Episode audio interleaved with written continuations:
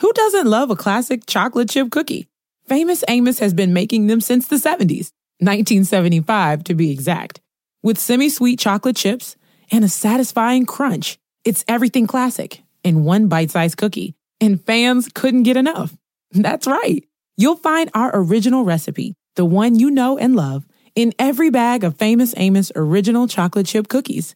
Find Famous Amos anywhere you buy your favorite snacks. Hear that? It's the call of the Crave. And when the Crave calls, you know what to do. Try the $5 Bacon Bundle, because the only thing better than a White Castle slider is a White Castle slider topped with crispy hickory-smoked bacon. So pick any two of either the Bacon Cheese Slider, 1921 Bacon Cheese Slider, or Chicken Bacon Ranch Slider, and also get a small fry for just $5 with the $5 Bacon Bundle. White Castle. Follow your crave.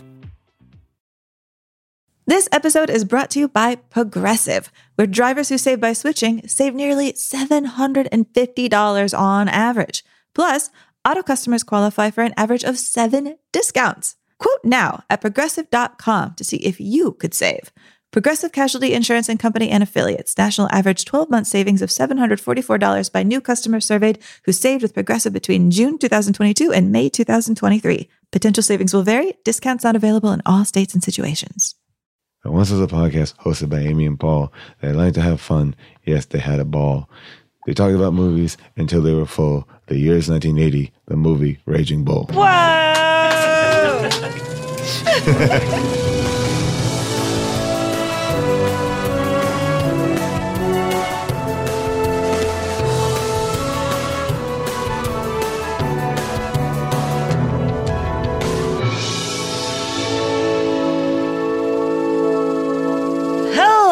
And welcome to Unspooled. I'm Amy Nicholson. And I am Paul Shearer, and this is the podcast where each week we watch one film from the AFI's top 100 greatest films of all time list. We are watching from the 2007 edition to see if these films are really as good as people say. Do they hold up now, and how have they influenced the films that we watch today? How have they? Tell me the truth. How have they? Amy, the film we're talking about today is Raging Bull. The film that we talked about last week was Annie Hall. Before we get into Raging Bull, I wanted to talk about some of our listeners' comments about Annie Hall. So let's just jump right in. I'll start with Mark Evan Naff at @Naff, who wrote, "Hey, Unspooled. When Amy said Alvy is the only one who can stop time, I thought, oh, he's Zach Morris." I love that. And yeah, you know what? I guess I didn't realize that Saved by the Bell was kind of like the cultural brother of Annie Hall. I mean, it makes sense. I can't believe they didn't pitch the show that way. I cannot believe they didn't put that in all the posters. So Lewis Camera writes, "I just finished listening to the episode, and I'm not surprised that the negative review was by John Simon, who was notoriously mean-spirited and nasty. Roger Ebert had this to say about him. Strip away all that false pretension and you'll find a real pretension inside. He does a great act, but read his actual reviews and you'll find that he uses intellectual scare tactics to conceal his fundamental lack of sympathy for film. It's not that he's too hard on movies, it's that he doesn't understand them, and he understands their audiences even less. The critic has been critiqued." I love that. That's a really interesting point of view and really a damning critique on a critic from a critic that I really enjoy. We don't read a lot of Roger Ebert on the show, but that's a real damning takedown. That is. And I think that is actually a fair, I think that is a personality trait that a minority but still existent percentage of critics does have. Yeah. You know, they come in just flinty, fists up, never wanting to like anything. And even if they do happen to like something, they're mad that they feel like they quote unquote lost, that the film beat them into liking them, and then they're mad at it anyways. Yeah. It's fascinating. I don't love reading those reviews because they actually make me angry, but I do somewhat enjoy it when I stumbled across them. Here's somebody who's taking a shot at me. Daniel Riley writes, "I don't get how Paul loved how Alvy doesn't have an arc, but hated how Forrest Gump doesn't have an arc. What gives? In both movies, the woman grows more than the man, although the man is the narrator and clearly the main character in each, although apparently it's terrible in Forrest Gump, but it's genius in Annie Hall. For the record, I think it's terrible in both." Wow, that's interesting. You know, I didn't realize that I basically contradicted myself in 2 back-to-back episodes. I don't know. You know, I want to kind of put together my thoughts. Amy, what are you thinking when you hear that? I don't know. I mean, I guess my first thought is to kind of take a step further back and be like, it is interesting that the character of Alvy Singer that Woody Allen creates here doesn't grow in the movie, but that the Woody Allen character that seems to exist also doesn't seem to grow that much over the course of his entire lifetime of making films. Right. You know, this kind of neurotic, self-centered person doesn't ever really seem to grow up for him in real life. I don't know. That's just the first thing that crossed my mind. Well, I'm thinking about it now and thinking, like, what I like about Annie Hall is that it's a snapshot, a true snapshot of a real person, right? It's kind of putting his flaws out on the table, and we get that from the opening, you know, the opening monologue about, you know, I never wanted to be a part of a club that would want me as a member, like that opening and talking about love and saying, like, yeah, I'm going to keep on doing this. And there's an element of him knowing himself. Yes, he doesn't change, but he's aware of himself and he's aware of his surroundings. And I think for me with Forrest Gump, it's a drama, which I'm going to give a lot more weight to having a character arc. And Forrest Gump is a character that goes from a small town, sees the entire world, interacts with so many different people, is affected by so many different events, and doesn't change. Woody Allen we're talking about a character who finds it hard to leave, like, a little area of New York, you know? So there is something, in Confederacy of Dunces, I'm going to enjoy the lack of growth in that character because I think it's a realized character. But I think with Forrest Gump, it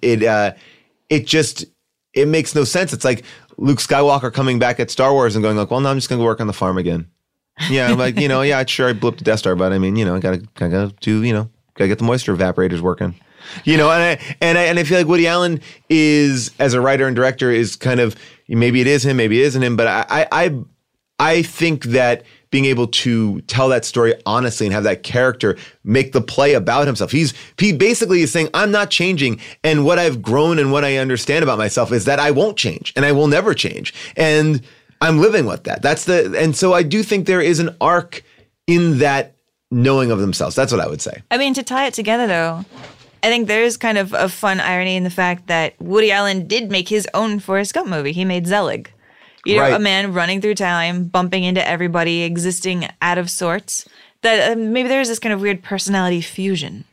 And to fuse everything together, here's Pete Thomas, who writes, the way that Annie Hall needed to leave Alvy, it mirrors how I feel about Woody Allen films. That he was funny, he was important, he shaped my taste, he was influential, but as a person, he is awful, and staying with him is holding me back. And I hadn't thought of that, how much people's experience with Woody Allen today actually imitates what we see on film that Diane Keaton is doing. Right. And that's kind of fascinating. Like, we learned what we did, we grew, we had some laughs, we made fun of some lobsters. And all right, in California, peace out. And maybe, we can always look back with that with fondness, but we are not going to live in that time anymore.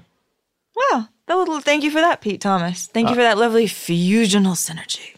As we get into our next film, which is almost the anti-Annie Hall, I would say, I wanted to just remind people that the holidays are coming up and we have merch. You can head on over to tpublic.com/stores/unspooled to see our amazing new AFI Anarchy shirt designed by our own Kim Troxtell. It's amazing. And I believe it's still on sale. And there are a lot of sales this week. Also head on over to Podschwag to check out our amazing, beautifully designed Unspooled poster where you can cross it off with us. But it's such a gorgeous piece designed by Scott C. I love it so. Great for the holidays. So much fun. And another great heartwarming Christmas movie has to be Martin Scorsese's Raging Bull. Wouldn't you agree, Amy? No, I wouldn't. Pop this on, get the family around Christmas Eve, watch Raging Bull, by the fire, drink some eggnog. Everyone dresses like Joe Pesci. It's great. It's my favorite family Christmas movie. Where are you having Christmas this year? I'm doing it down at the gym, with all my friends. All right, cool. Well, wherever that gym is, I'm going to be thousands of miles away. Well, as we get into Raging Bull, we asked you a question last week, which was, I asked people to pitch their own raging animal movie. Raging blank, insert your own animal here, and give us a pitch for what it would be about. Let's listen. The raging orangutan. How Clyde became the leader of the free world. And of course, that had to be directed by Clint Eastwood. Raging Parrot. Polly will get that cracker. My movie is Raging Walrus, the John Bolton story. An entitled man, born into luxury, doesn't realize his own shortcomings until it's too late. and he's impeached as a result of it. Raging Peach! One raging film I'd like to see is Raging Dinosaur. Story of an aging man who just can't understand why everyone keeps saying, okay, boomer. Those are good. Those are some good ones in there. Paul, do you got one? Pitch me something. Let me see. Mine would be Raging Canary. And it is about a person who rats out the mob. He basically rats them out, and then in hiding, as he's in witness protection, he sees another member of the crime family getting all these accolades for being the person who took down the crime family. But it was his testimony that took down the crime family, and this person's getting book deals. He's getting, features and movies. People think he's a real hero. And the Raging Canary is like, I'm getting so mad that he actually gets out of witness protection to show the world, like, no, it was me. I was the guy. And then puts himself at grave danger. That's actually quite good. And it makes me think of one of my favorite throwaway moments in Raging Bull that I doubt we'll ever get to. So I'll just say it now, which is when Jake is giving his new girlfriend a tour of the house and he's like, that's a canary. It might be dead. That was a canary. I don't really know. It was a canary. It's dead. I love it. All right. Well, Amy, let's get into Raging Bull, our feature presentation. It's in the hole! It's in the hole! It's 1980. The Vatican's official newspaper declares the Blues Brothers to be recommended viewing for Catholics everywhere. That is 100% true. It is the first and last year a Grammy is awarded to the best disco recording and went to Gloria Gaynor for I Will Survive. John Lennon is killed by Mark David Chapman. The first 1 gig hard drive is produced. It costs $40,000 and weighs over 500 pounds. The Rhinoceros Party of Canada receives 1% of the popular vote for its campaign to repeal the law of gravity and provide higher education by building taller schools. The popular movies are, like I mentioned earlier, Caddyshack, The Empire Strikes Back, Airplane, The Coal Miner's Daughter, and today's film, Raging Bull. It ranks number 4. Number 4, it's in the top 5 on the 2007 AFI's Top 100 list, up 20 points from its placement at number 24 on a previous list. Let's take a listen to a clip. I got some balls. Like, take the dive. What more do you want? Huh? You want me to go down, too? Well, I ain't going down. I'm going down for nobody. Why don't you do me a favor, huh? Do something for me. Just put your hands up. I want to show you something. Put your hands up. What the fuck is so hard about that? Hey, Joe, you don't understand. I had to fight a bum. He's a bum. I fought the guy, tapped him like that. All of a sudden, he's like this all over the place. What am I going to do? You fucking pick him up and help him. Amy, Raging Bull, who's in it? What's it about? Raging Bull, it is directed by Martin Scorsese. It is based on a script that was worked on by himself mainly, also De Niro, attributed to Paul Schrader and a man named Martin, whose script everybody uniformly is like, eh. But it's based on Jake LaMotta's actual memoir called Raging Bull, My Story, and it stars Robert De Niro as Jake LaMotta, who actually found the book and was like, we need to make this movie, Scorsese, please. And Scorsese was like, eh. And he kept at him. He used a real Raging Bull strategy to wear Scorsese down. They made this film with an assist from Joe Pesci as his brother, Joey LaMotta, Kathy Moriarty as Vicky LaMotta, a new discovery, and then a bunch of great faces that we've seen around at a million other things. Yeah, I mean, this movie is basically a who's who of great Italian-American actors. I mean, everyone from like John Turturro to, I believe, everyone who was on The Sopranos. And I didn't do any research into that, but I believe everyone who was on The Sopranos. Amy, I will say that when we first announced this film, the reaction that I got from a lot of people were, like, not excited about Raging Bull. Like, yeah, I'll get through it. Whereas we've talked about The Godfather, we've talked about Wizard of Oz, we've talked about 2001. There seems to be a genuine excitement. But there was an energy to this film that was a little bit more like homework than on other films, which I was surprised about in regards to how this film is held up in our society. It is, viewed as one of the best films, one of maybe Martin Scorsese's best films. Yeah, I mean, this film has, I think, an energy that is very unique in that top 5, which is it is not a feel-good film. I mean, granted, The Godfather is not quite a feel-good film either, but this is a feel-bad film in a way that almost no other film on the list really is. I mean, what we have here is a film that at the center is about this real-life boxer, his struggles, the way he beat people, the way his alcoholism, that it starts to maybe look like at the beginning, like, oh, is this possibly, could this be a Rocky-ish type movie? You know, could this be about an underdog city boxer, somebody that we kind of care about, a lovable lug? And then this movie says, oh, no, this is not at all what we are about. We are about hammering home the way a man with this temperament is abusive, is manipulative, and destroys his own life. And it is a story about abuse. It's about toxic masculinity in the guise of a film that is very, very, very masculine, which makes it a hard watch. Well, I also feel like it is a boxing movie that's really not about boxing. You know, just to reiterate that, like, when you take all the boxing sequences and you add them together, it's about 10 minutes. You know, and this movie is about 2 hours and 10 minutes. So 2 hours of this movie is, you know, really a character drama. And I couldn't help but notice the similarities between this and Taxi Driver. You know, these are, you know, men that feel betrayed by women, that have jealousy, that have anger issues. That idealize a blonde they don't know and follow her around. Yeah. I mean, the similarities are pretty mind-boggling. And it makes sense that, you know, most of the same players are involved, but... And it is interesting that we fight over what Taxi Driver was trying to say with the character of Travis Bickle, and that this film, I think, has a heavier punch to it. Like, no, you did, if you were ever in doubt of how we feel about this type of man, thud, thud, thud, thud, thud, we are trying to say something about our own worst impulses here. You know, before we dig into this movie, I want to dig into where Martin Scorsese was when this film came to be, right? He is in the hospital from an overdose of cocaine. He had just made this big movie with De Niro, New York, New York, which did not work. And I think he's feeling like maybe his career is going to be over at this point. You know, De Niro really pushes him to make this film. Like you said, he didn't want anything to do with it. Yeah, he doesn't like, he did not like boxing. He did not like aggression. When he read the book, I mean, the book is even nastier than the film. The book has bits where Jake rapes his wife. And Scorsese's like, I do not want to do this. By the way, he beats a man to death. And he's like, I don't want to do this. Well, did you know in the novel, Jake LaMotta never even mentions his brother Joey? The first drafts didn't include that character at all. It wasn't until Paul Schrader went to a local newspaper office in Key West and started digging around that he discovered that Jake had a brother. And I think that relationship really is the thrust of the film and what I think makes this film different than Taxi Driver. Yeah, right? But that is sort of what made this a process for even Scorsese and everybody involved to figure out why did they even want to tell this negative story? Like, what was interesting about it? What were the relationships that anybody could care about?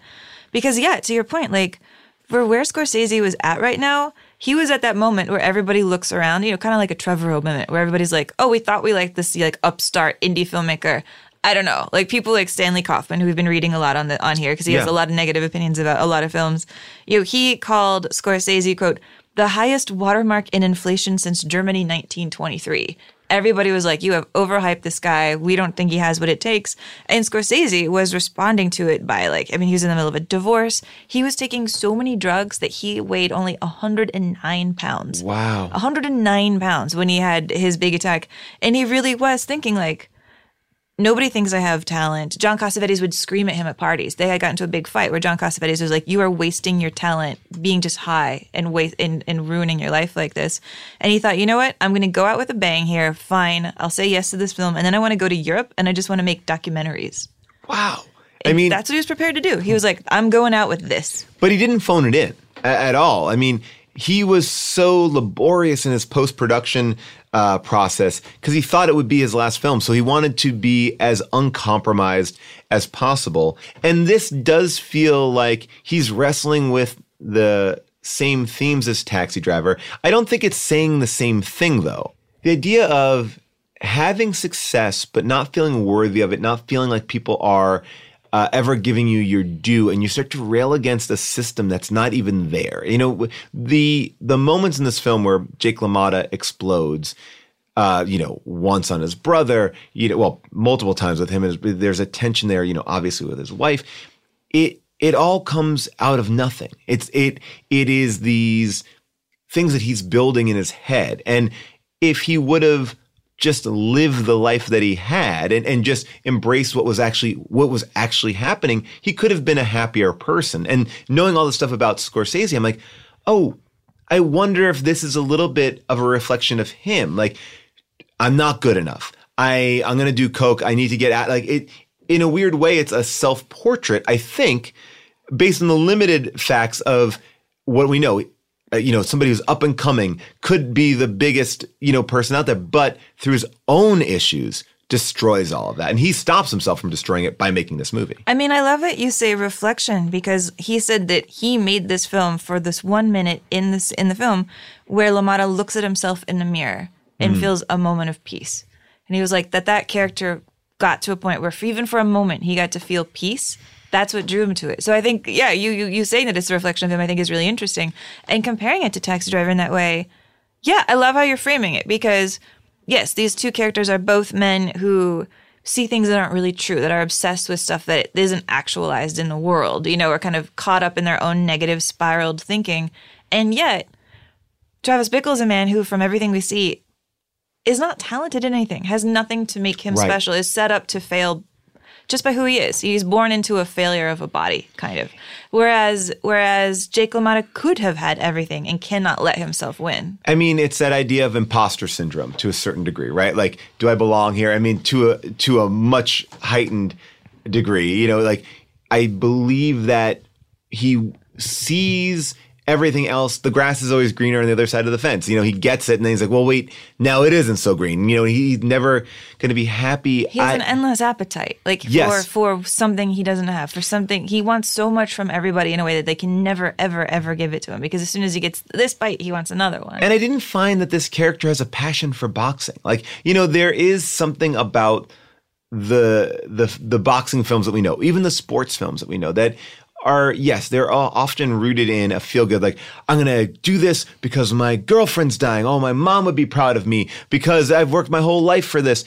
We're talking about— Rocky wants to be a boxer. Yes. Rocky loves boxing. Well, my takeaway from this is he wants to be famous. He wants to be applauded. And not to say that he's not without talent, but that his end result is, like, idolization. And that's why, like, it's such an amazing opening scene after you have that great title sequence where he's just, like, doing this shitty, not even vaudeville act, like this kind of, you know, he's basically hosting at a strip club that he owns to give himself a moment on stage so he gets attention and adoration, you know? Yeah, let's listen to that, because it is the best bad slam poetry.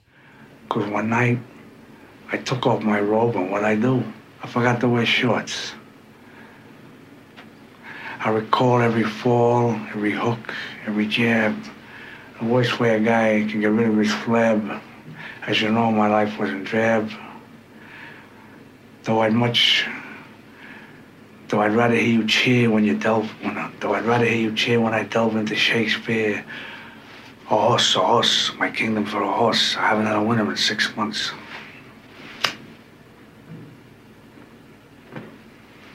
Though I'm no Olivier, I would much rather.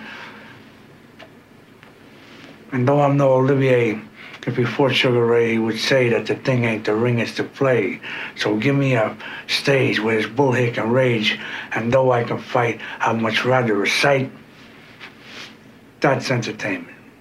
And you have that phrase, that's entertainment, ringing in your ear, when the film, which is edited amazingly by Thelma Schoonmaker, cuts brutally back in time, 25 years, to a young him in the ring getting hit in the head. And I feel like that's entertainment rings over that scene. This is entertainment. A man getting a man here that we're watching look like a fool, and a man who's been taking hits on stages his entire life. And you watch that opening fight and that sequence where it basically devolves into this melee. It's just, you know, chairs are being thrown into the ring. And this movie, I have to just say, you know, is so beautifully shot. It in many ways feels like you're watching, like, a black box production of a film. You know, it's obviously shot in black and white, but yeah, the way, like, the fans in the boxing ring just kind of seem to fade away after a row or two into just nothing. Which is kind of the Rocky technique, right? Remember, because they couldn't afford all those extras. Stylistically here, this movie just is so engaging, and I think it's the way the camera moves. Obviously, we'll get into it in a little bit. The fight choreography, like he's the first person to get the camera in the ring, you know, really shooting this in a different way. But the our guest this week is Michael Chapman. Yes. The DP on the film. And like that movement and the way they're capturing all this sort of stuff, but it feels very personal. And the black and white, you know, was a choice that he made to differentiate it from all the other films at the time, you know, especially, you know, the idea of like making sure it didn't feel like Rocky. But I want to talk about one thing. I'm sorry. You know, the idea of what it was like for an audience to see Robert De Niro in this opening sequence. Here he is, 60 pounds heavier than we've ever seen him. And the worst fake nose. The worst fake nose. But he looked, I mean, this is the beginning of that idea, like, you know, he gained weight for Al Capone and Untouchables. Daniel Day-Lewis builds a house for The Crucible. This idea of like, you're really watching method acting to an intense degree. We talked about Marlon Brando and method acting, but this is, you know, he's really becoming this part where I think Marlon Brando did more things to his body. De Niro's like, no, I'm gaining the weight. I'm not going to cheat. I feel like Marlon Brando, like in Apocalypse Now, was like, I am who I am. You mold this part to me. Yes. It is now embodied by me. Whereas, you know, here we've been talking about this a bit with De Niro and with Pacino, these people who were steeped in Marlon Brando from the time they were a kid, being like, I'm going to Brando. I'm going to do the Brando. I'm going to halt production on this film for 6 months, go to Italy, eat a bunch of food, and then come back and have everybody on set be worried that I'm about to die because I can't even breathe properly. I'm like gasping for air, and everyone's like, okay. I think you've taken this too far. Wow. You know, the editor of the film, Thelma Schoonmaker, her husband consulted on this weight gain because he shot a film in 1943 where the lead character gets significantly bigger throughout the film. And he's like, you know, you can do this with camera angles, you can do it with padding, you can shave the actor's head to make his head look bigger. But they wanted the realism.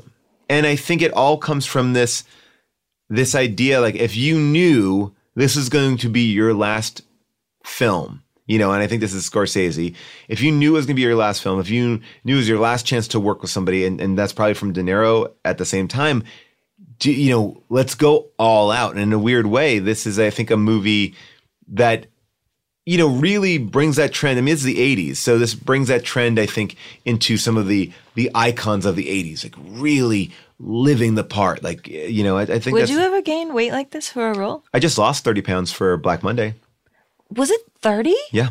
I mean, what? Yeah. You've been looking great. I didn't know it was 30 pounds? I went from a 34 waist to, I guess I wear like a 30. Well, I guess I have a pair of pants that's 31 right now. I didn't even think you had 30 pounds. I'm sorry, I'm processing that. That is two of my cats. No, I mean, you know, it's not like crazy, but I knew I had to be for this part. I just had to look different enough for this opening scene. And you know what? It may not even read, but for me to be like my character to be revealed a year later in a way that was trying to be different was, you know, I wanted to make sure I tried to do it. Now, I didn't. I mean, do you kind of enjoy that? You're like, oh, I have an excuse to go work out a lot. And absolutely. I loved it. It was great because it forced me to just be conscious of stuff. And, you know, and again, I'm doing it very healthily. Like I wasn't going to Italy and just, you know, I mean, not gaining weight. I think gaining weight is actually a lot more of a problem than losing weight. Losing weight, I'm at a normal weight right now. I'm, you know, I was not overweight, but I was not, you know, I'm not underweight. So I'm not becoming the machinist over here. I look fine for my size. But whenever you talk about these guys gaining weight, it's a lot. Like I remember Charlize Theron talking about like microwaving like pints of Häagen-Dazs and just downing them. I just think the losing of the weight for that, which just seems so not fun. Like it seems so hard on your heart. I mean, like apparently De Niro couldn't really even tie his shoes when he came back because he was just so unused to even moving within that body. Yeah. And that Scorsese, who loved to be a person who usually did, you know, 30 takes if he needed to do it, he was like, okay, for most things I can get away with it, we're doing 3 because I don't think your health is good. And we just need to get through this so you can lose that coming weight. From a recovering addict too. Yeah. You add them together and it would have averaged out to the weight that they're both supposed to be. And you're probably talking about a De Niro who's in his best shape of his entire life. You know, he trained for, you know, months, so much so that he's also like doing real boxing matches in Brooklyn. He won 2 of the 3 that he did. You know, so he broke one of Joe Pesci's ribs when he hit him. Oh yeah, I was listening to Scorsese's commentary track on the film, And there's another break early on in the film. One of the first boxing matches, somebody also gets, a bone broken. You can hear it in the background. And you know, that's one of the things about these fight scenes is they're more brutal than triumphant. You know, I think we're used to seeing boxing, even in a movie like Creed, when you're watching Michael B. Jordan in the second one, really get brutal. But when you watch Rocky get beat up and brutalized, there is an element of he's losing, but this movie, from the first punch, you know, it's an explosion of blood. It feels wet. It's melons. It's literally melons exploding and punching melons. And this idea of it feels sloppy and ugly. And that one moment I think of so clearly is when De Niro goes over to his opponent. I forget. He's like, I never went down. I never went down. I never went down. His eyes are like just so ballooned out. He looks so... He is defeated, but claiming he's never been, he's not defeated. He didn't go down. He didn't go down. Yeah, I want to listen to one of those fight scenes, and there's kind of two I want to play. One of them is just how the fight scenes are from most of the film, this kind of aggressive, in-your-face, unromanticized, just assault almost of visuals and of audio. You can see the contrast in their styles. The speedy Ray Robinson up on his toes, the dancing master, LaMotta the brawler, moves in front for the most of the time. Now he's hurt Robinson.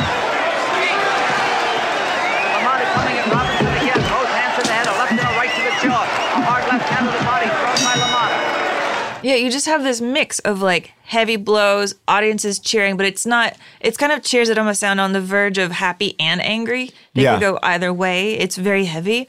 And then later on in the film, when he starts fighting and losing, like being out of control, not ever really even being sure in his own powers of his own physical body, they start adding in these like animalistic, mechanical sounds. They start distorting the sound. They start making it even crazier.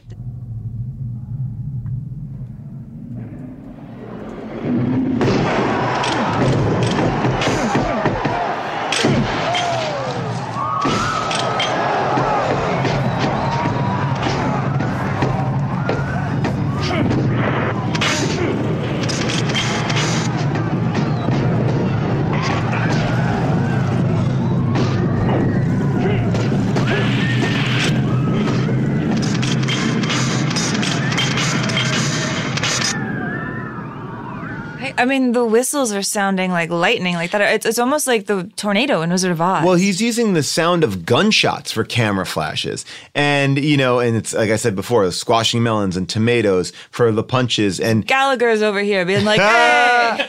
But, after the film was complete, he destroyed all those tapes so the sounds could never be used again. So they are authentic to this film, which is kind of cool. It's kind of a dick move. No, I think it's great. Because it's like that kind of hard work. It's like you want to... You want to make sure you preserve that. It's like the same reason why you don't hear like, an R2-D2 beep in every robot that you see on screen. Like you want to hold true to what you Gallagher needs to make that money every time.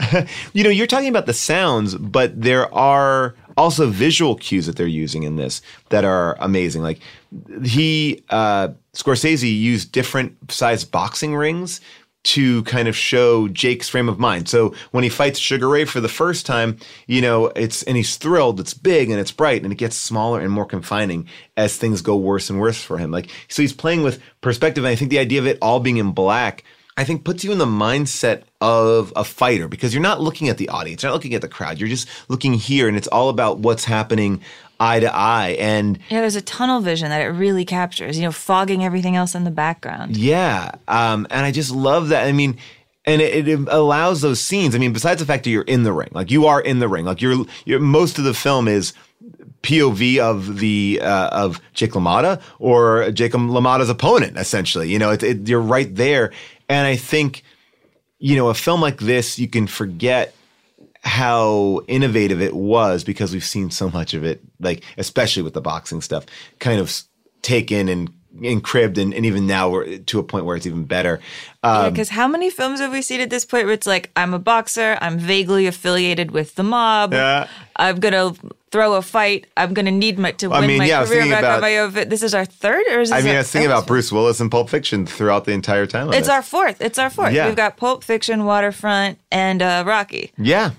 I mean, you know, four of the 100 films. I'm sorry, that kind of does startle me. We love boxing films. Represents America, Amy. It's one person against everybody else. You got everybody else. How many people do you think are in the ring? Well, a lot. Sugar Ray is at least 10. But I think that's why Scorsese was actually nervous about using text from On the Waterfront, because he didn't want to draw these comparisons to the movie. You know, he wanted to use a quote from Richard III. But like they're like, no, I have this idea. Yeah. Richard III. Audiences are gonna love it. But you know, of course, LaMotta would be obsessed with that. And, you know, I think I was reading something last night where it's saying, like, you know, a lot of the times you're thinking it's De Niro doing Brando, but it's not De Niro doing Brando.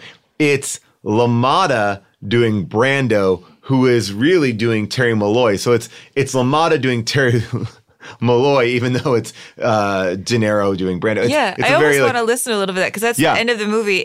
I know we're jumping ahead to the end of the movie, but I think I'm really impressed acting-wise with how difficult it is for you to act badly. I think it's almost a masterclass in clumsy phrasing and stumbling over your own tongue. It wasn't him, Charlie. It was you. You remember that night at the Garden? You came down my dressing room and you said, "Kid, this ain't your night. We're going for the price on Wilson." Remember that? This ain't your night. My night. I could have taken Wilson apart that night. So what happens? He gets a title shot outdoors in a ballpark, and what do I get? A one-way ticket to Palookaville. I was never no good after that night, Charlie.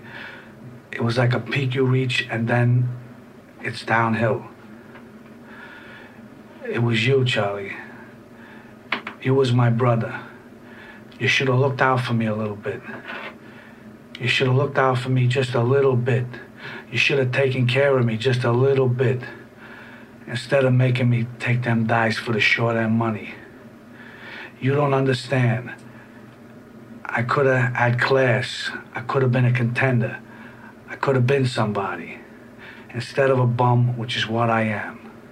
And what's so striking about this entire scene is, in a way, the story of Terry Malloy is not that different from him. He had a brother who was really important to him. Yeah. His brother was incredibly valuable. He did take a fall. He did attempt to have some sort of class. He is a bum. All of these things are true, and it feels like this character that he's playing doesn't even realize how true it is for him, because he's not saying these words like they mean anything. He's not being method about it, even though it is literally his life he's describing that was also in a movie. I mean, not to drill it too finely home to a movie that we've talked about a bunch this year, but Once Upon a Time in Hollywood. Oh, I thought you were going to say Beverly Hills Cop. I was waiting for it. No. It is a great film, though.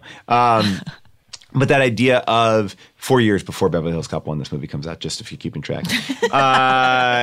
The idea of, you know, revealing yourself through a character. But what I love about that scene, and we talked about this on the Waterfront, it's the most done thing. I could have been contended. I could have been somebody.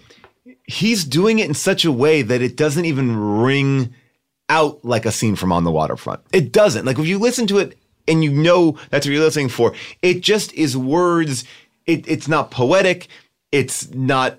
There's no emotion behind it. It's like trying to remember a grocery list while walking to the store. That's what it feels like. I'd like kind of some eggs and maybe a contender. Yeah, it's like it's just in there. It's like, was that old Sesame Street cartoon? A thing of applesauce and some eggs. Remember that? Wait, I think I do. What is that? It was like the oh man, now we have to play that. Hold on.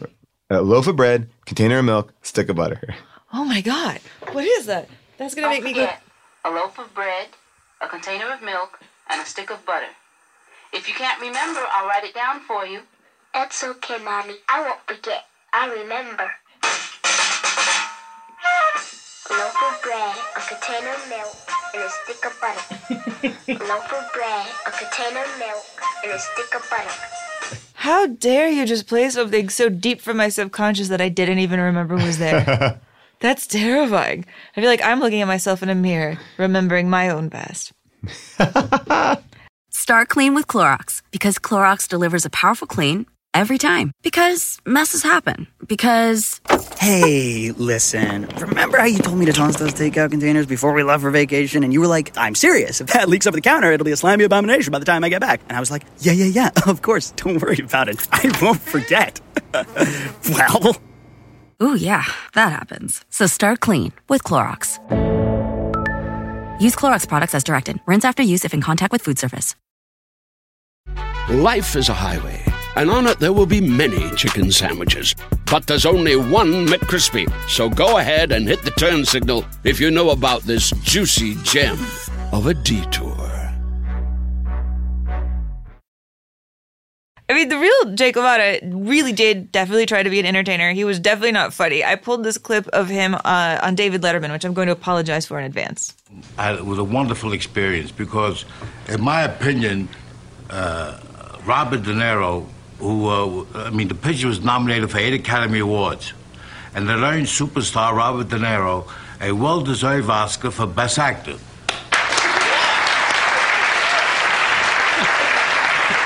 Excepting for Mr. De Niro. I told the producers I like to play myself in the picture. Mm-hmm. But they said to me that, he said to me, Jake, you're not the type. Mm-hmm. so they were thinking of using Sammy Davis Jr. instead. But he couldn't do it either because he was too Jewish. Now... You don't like that. No, that's what we need. That's it. We'll be playing Ramada Inns all over the country, Jake. I thought it was cute. No, it was cute. The last thing I want to do is get you upset. No, worries. That's the past. Yeah. I mean... It's funny that sequence where he's in the strip club. These are the jokes that he's doing. You know, when the real Jake LaMotta saw the movie, he realized what a terrible person he was. I mean, we talked about this idea of like looking in the mirror and seeing it. Like it took him. He wrote a book that painted him in one way. That the development of that movie, the shooting of that movie, and to see the film and go, oh. Am I really that bad? And he said it to Vicky LaMotta, and she's like, no, you were worse. Oh, his actual ex-wife. Yeah, I mean, and you know, I think a lot of the frustration of Jake LaMotta apparently came from him not understanding what people were saying because he had pretty terrible hearing loss.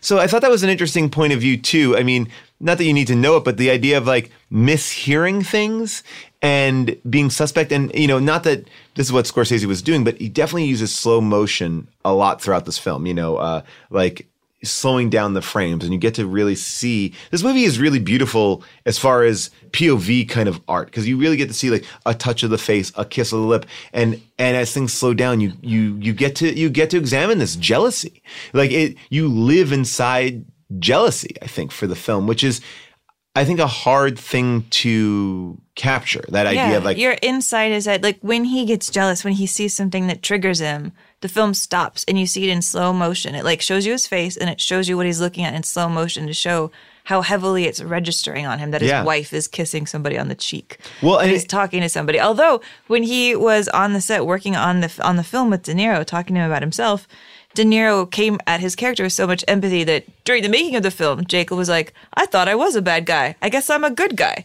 Oh, wow. Well, you know, it's interesting because his anger is almost like a child's anger. It's not, I've seen a lot of movies where you see, you know, a husband abusing their wife and you see, just a violent man, you know, or hurting someone else.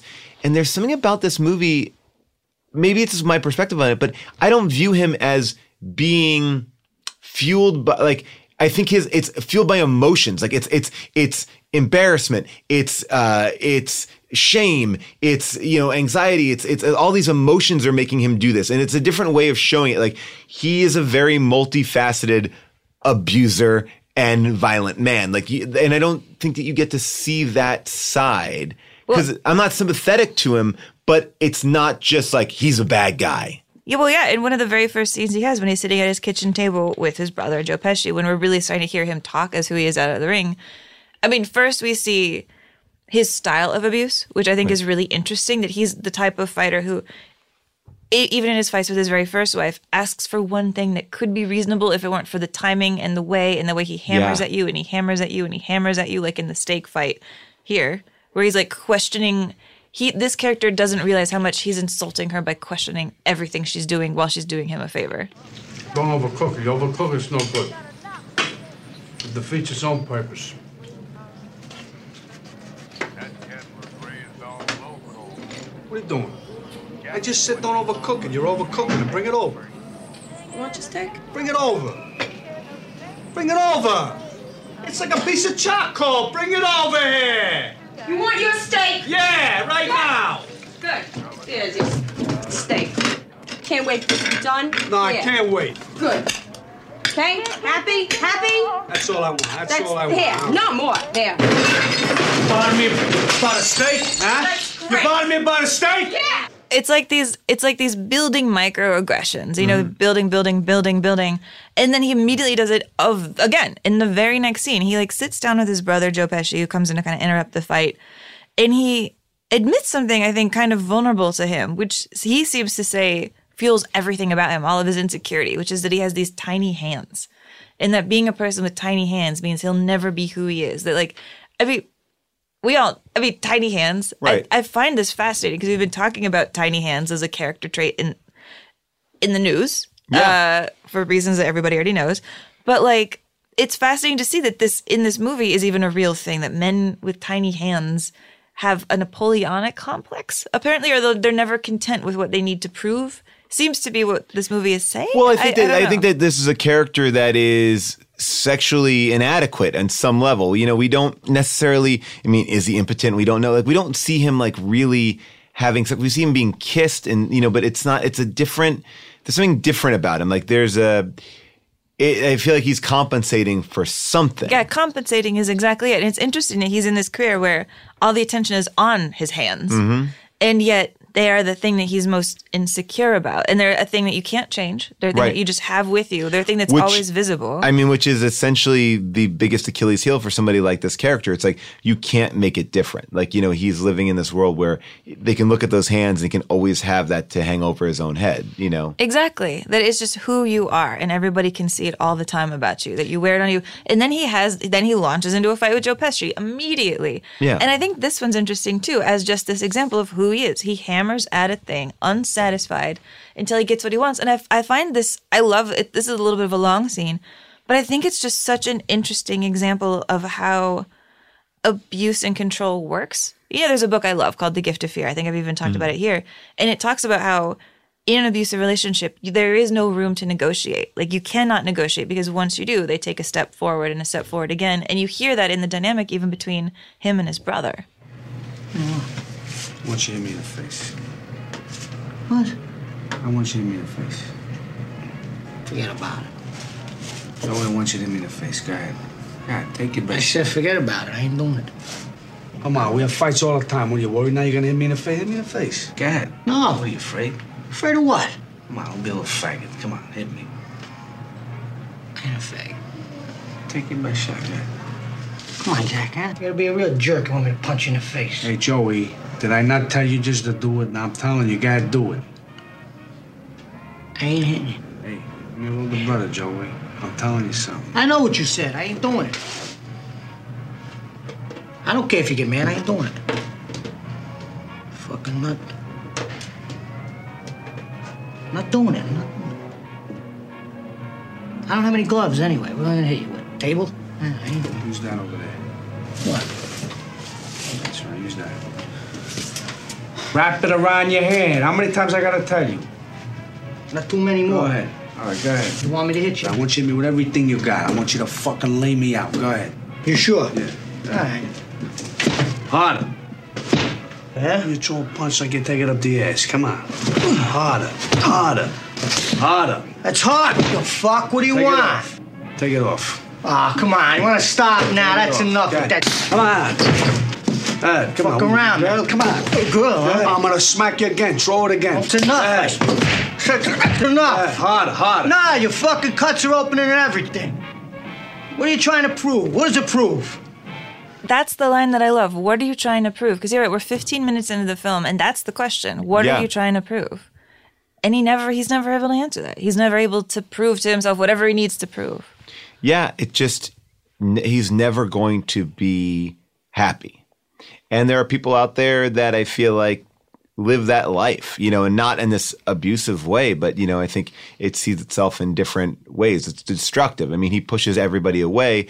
And when he has people who legitimately care about him, you know, from the woman, his wife, cooking the steak, to Kathy Moriarty's character, to who I love, by the way. She's fantastic in this movie. And then, and Joe Pesci, who I think we talked about this earlier, like he takes this movie out of the Travis Bickle world because he grounds him to the world. Like, this is his brother. They've been in it together. Like, you know, he's working for his best interest, and De Niro is working against his best interest at every given point.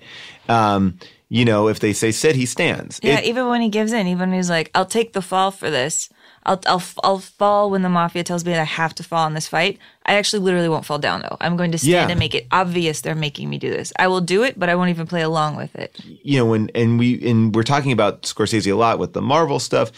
And I would no, we're not. No, we'll never tell you about that again. What do you mean? But here's what my point on it would be, like, I could imagine his reaction to those movies are kind of based in this Jake LaMotta reaction. Like, don't tell me I have to make a thing like this. I don't put me into a mold that I can't break out of. Like, I don't want, like, you know, and maybe I'm putting words in his mouth, but basically reading that op-ed and going like, well, here, let filmmakers make films that they want to make. Let them explore spaces. Let them be unsafe. Let them do the things, not the things that are supposed to happen, you know, and here's a character that I think he relates to railing against that system. All right, I do have to take a fall, but I'm not going to fall down. You know, and I could see raging auteur. Yeah, but there is something about it. Like, when I was thinking about that in regards to the Marvel movie, I could see that system in his mind being very similar to trapping you in a box, telling you when to fall. I'm going to make you an offer you can't refuse. Yeah, here's $300 million. Make me a Star Wars. But yeah, I mean, this film, I think, even enters as being more of a classic style film than it even is. You know, the score that you hear at the very beginning says, like, I am old school, get in the zone. We're going back to the 40s. Like, get ready. Well, by the way, they don't score this movie. This movie is not scored. And it is interesting. It's pretty silent for the most of it. Like, but you open with this. That's like sets the tone.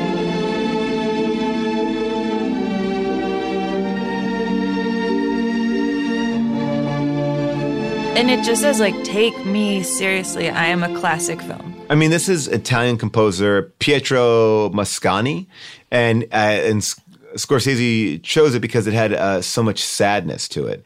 You know, there's two directors on this movie. Did you realize that? What? Well, Martin Scorsese obviously was a director, but one week he got sick, and his father came in to direct the wedding sequences. Oh, really? Yeah. I thought that was really interesting. So for a whole week, it was his dad directing the rooftop wedding. His dad? Yeah. Why do you think he picked his dad? I don't know. Maybe Charles was, was handy with the camera. I should have probably done a little bit more research on his father, Charles Scorsese. But maybe it was the idea, like, his dad could cover for him without. I mean, here, I'm just throwing out a fucking wild theory. Just like, make something up. Yeah, that it wouldn't be like, he wouldn't have to go through the DGA and have a big deal if he kind of just, like, on the sly got his dad in there to cover for him. What if his dad was just wearing, like, a black wig to cover up his, I'm assuming, gray hair? He's he's in a big trench coat, too, and it's like two little kids underneath him. I do want to talk about Joe Pesci, though, for a second, because, you know, this is such a Joe Pesci performance. And in a way, it's like the performance that launched Joe Pesci. Joe Pesci... I didn't know this about him until I started really researching this episode. Did you know that Joe Pesci was a child TV actor? No, I didn't know that. I know that he was retiring from acting when this movie started, but I didn't realize he started as a child. His career started when he was a child. He was one of the kids on a show called Star Time Kids. This is what the credits sounded like. Oh, my goodness. Bruno, New York, on behalf of Spin, the controlled suds detergent, top for washing clothes, cleaner, whiter clothes than any you've ever seen, and Bendix, first to introduce the refrigerator with the kinetic brain, presents the Star Time Kids with America's most talented child stars. He was on the show. I could not find a clip with him actually on it. So if anybody has one, I'm very curious to see what a 6-year-old singing and dancing vaudeville type Joe Pesci from the 1950s was like. But yeah, he... grew into being Joe Pesci a little bit, did a couple tiny movies, but really hadn't made it. The biggest thing he had done was this movie called Death Collector, where he's playing kind of a Joe Pesci character. Here's what that movie was like. Don't wear sneakers anymore. Not even new ones? Not even new ones. All right? All right. I'm going to go get some ice. We're going to celebrate. We got a bottle of scotch. We're going to drink till we throw up. I mean, that's a very, very, very low budget movie, And I also just... It's a B-movie that Scorsese just happened to see him in. He's like, that's the guy, right? He's like, that's the guy. I didn't realize until he did this, like, that two of our clips have a character being like, do me a favor. It's interesting. Yeah. He always seems to... Like, he seems to be a guy who doesn't like acting. Because I kind of got familiar with Joe Pesci from Easy Money, that Rodney Dangerfield movie. And I was like, you know, he wasn't even going to be in this movie. He was retired. But, you know, now looking at his filmography, he doesn't really go away. Like, 1980... He makes one movie, 1982, he makes two, 83, he makes two, 84, he makes two, 87, he makes one. And he keeps on making movies pretty much every year until 1998. And his biggest break is like from 98 to 2006, he's gone. Like just Lethal Weapon 4 is done until The Good Shepherd. And then he comes back, takes a little bit of a break, comes back for Love Ranch, then The Warrior's Tale, and now The Irishman. But he's a guy who seems to not necessarily... feel like the need to do it. Like I think he just feels like he'll do it when he wants to.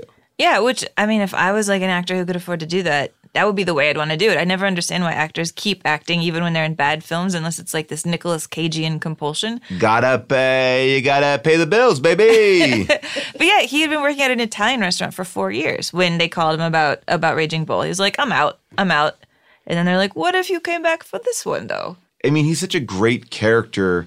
I always like him so much. And I think, you know, when I think about him, you think about him purely from like, or at least for me, from Goodfellas, your favorite movie, and Lethal Weapon, you know, which are kind of caricatures of what he's kind of doing so subtly in these movies. You know, it's the broader version. And obviously Goodfellas is not a broad movie, but like he definitely is a little bit more amped up than he is in this film.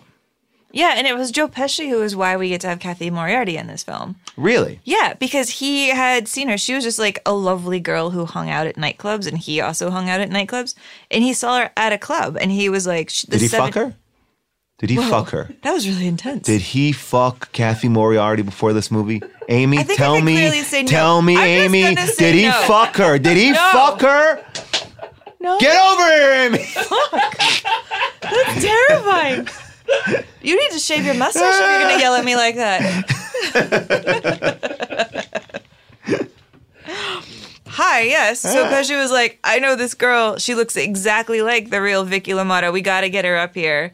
And they did it. Like, the SAG did not want her in this movie because she had not acted before. Oh, wow. Yeah, but they took all these pictures of her to SAG, and they took pictures of the real Vicky, and they said, do you not see how much this girl looks like her and has her kind of composure and demeanor? And SAG was like, okay, fine, you can put her in this movie. But she was just a complete unknown.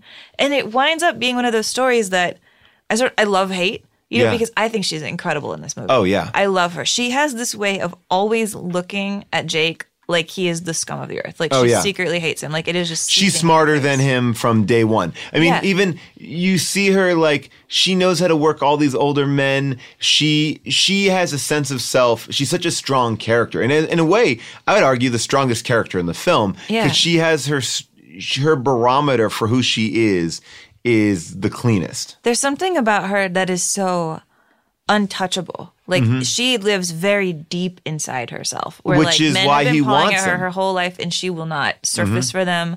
She will give them only what she kind of wants. She'll make some compromises, but she always keeps this core of herself to herself. Mm-hmm. And she will support him. She has tried to support Jake in this relationship. And then early on, they get into this very, very, very big pivotal fight where she refers to a person that he's boxing as good-looking, and he never lets it go for the rest of their relationship. Let's listen to that fight and the way that it plays out. Just get down to 155 pounds, you fat bastard. You stop eating.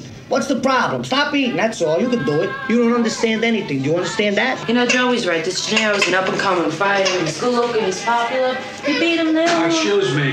What do you mean good-looking? I'm not saying good-looking. I'm saying popular. If you win. Well, who are you to say good-looking? I'm not saying anything. I'm just telling you Joey's right. What do you want, authority or what? Nothing. Get out of here. Take the baby and get out of here. Everybody, all the sons in authority about this. She's talking about, where'd she find out he's good looking, first of all? She didn't mean nothing. Who asked you? You just start with me now? When people are talking, you don't interrupt. It's none of your business. Especially if it's my brother and his wife. It got nothing to do with you. Now, get out of here. Go inside. Take the baby inside. Come on. leave the grouches here, okay? Change your diapers, can you see? Look, she's gonna cry, she stinks. You make her cry. I'm gonna make you cry. Yeah. And I think, like, the spillover of aggression in that scene, too, is so interesting. Yeah. How De Niro's anger triggers Pesci's anger. He takes that on his wife. Yeah. And again, you see that same kind of fight style that they seem to have both inherited or shared, where it's like, here I am, you're doing all the work of taking care of our kid, but I'm going to tell you how to do it, too. It just pisses you off that one extra level of way. Yeah, it's like he is almost trying to impress his brother in a way. Exactly. It's like almost like flirting, like, but it's not, you know. You know, interesting about Kathy Moriarty, obviously she's nominated for Academy Award for Best Supporting Actress in this movie. It's her first job, like we said. And then she like kind of does two parts and then disappears for a long, long time. Now, part of that was due to the fact that she was in a car accident. But she was on record as saying, like, yeah, I can only say that no one likes an overnight success in this town. I went for a lot of interviews, auditions, and even cattle calls. I tried for parts, attended meetings, but it seemed like I wasn't right for any of the roles that I wanted, and the parts I was offered didn't appeal to me. So I paid my dues. I studied acting. I lost my Yonkers accent. And, yes, I cried an awful lot. And then she kind of came back, you know, a handful of years later, and then – you know, started being a lot more present. Yeah, and when you hear the stories about how the set was for her, mm-hmm. I feel like... Let me guess. She wasn't treated very nicely. She wasn't. Surprise! If you guessed that this was another movie where none of the men trusted that their woman could actually act, yep, you win. Apparently on this set a lot, like, Robert De Niro didn't trust that she could perform, even though I feel like we see her perform very well. And so... he would improvise with her without warning her, and he would improvise a lot of the violent stuff. He would, without warning, while they were acting, just grab her by the hair. He would, without warning, just slap her in the face. And so a lot of her reactions were real. And she was like, you know, the nerves that I had in that film that I think translate on screen, those actually were genuine in a way, because I was so freaked out about what De Niro would do because he made me feel uncertain. And it just, I always hate it when you hear those stories, because I'm like, can't you just give her a shot to act nervous? Like, I don't know why there's just this thing with these, like, with I mean, God, we heard the story a bazillion times with Dustin Hoffman, Sybil Shepherd, over and over again. Nobody trusting that women can do the work on their own, so then they, like, abuse them on set, and then they tell everybody, that's how we got a great performance. I hit her in the face. We treated them like an animal, and that was great. I mean, it's such a, and we talk about this a lot, like, this is a movie about men that don't trust, a man who doesn't trust a woman, who've already, this, you know, the whole team, I'll give it the benefit of the doubt and say, oh, they were so into this idea and putting this forward that it subconsciously just seeped into them. And, yeah, method abuse. Yeah. But, you know, it's interesting. I wonder what it would have been like if it was Jodie Foster who really wanted to do this part.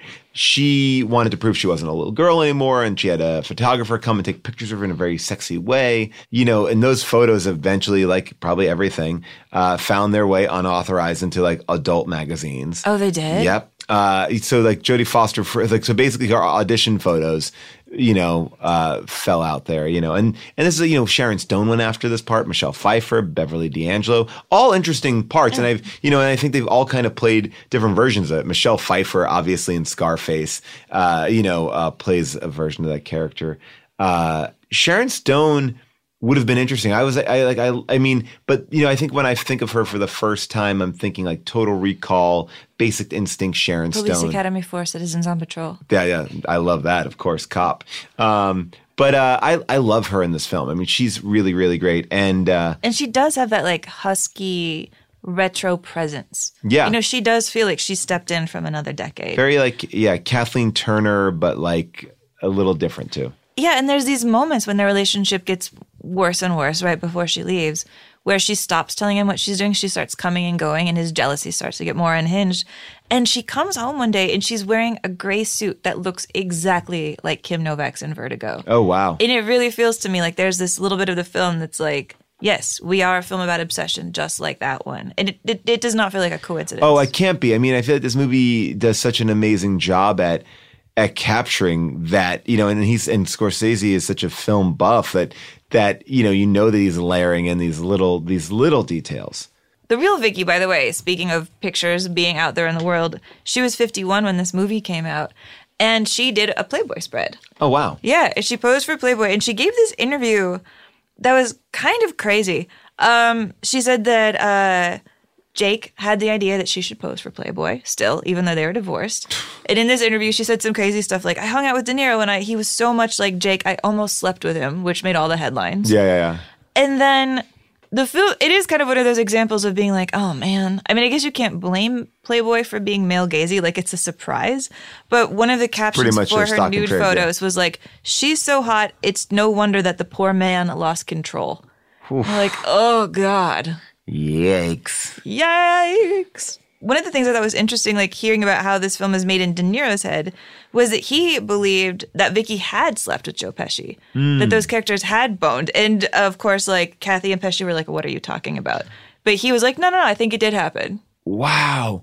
That's, it's interesting that his brother sued the film for an unflattering portrayal of him. And I actually think he comes off pretty great. Like, I mean, like, yeah, like he's, like there's moments he's not perfect, but he's not, like, I wouldn't sue for defamation off of that character. He seems like a very rational-minded guy, and you feel sympathy for him. But I guess there's also a part of it where, like, he's probably like, I didn't get punched. He never threw me through my own window in my living room. That fucking guy. The only thing that's true is when I beat up that guy. That happened. Yeah.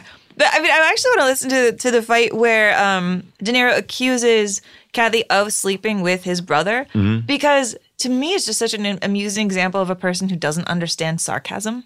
Open the door. Get away! Come on, open the door. I want to talk to you. Get away from me. You're sick. I just want to ask you one thing. Why did you fuck Joey? Get away! Open the door. No.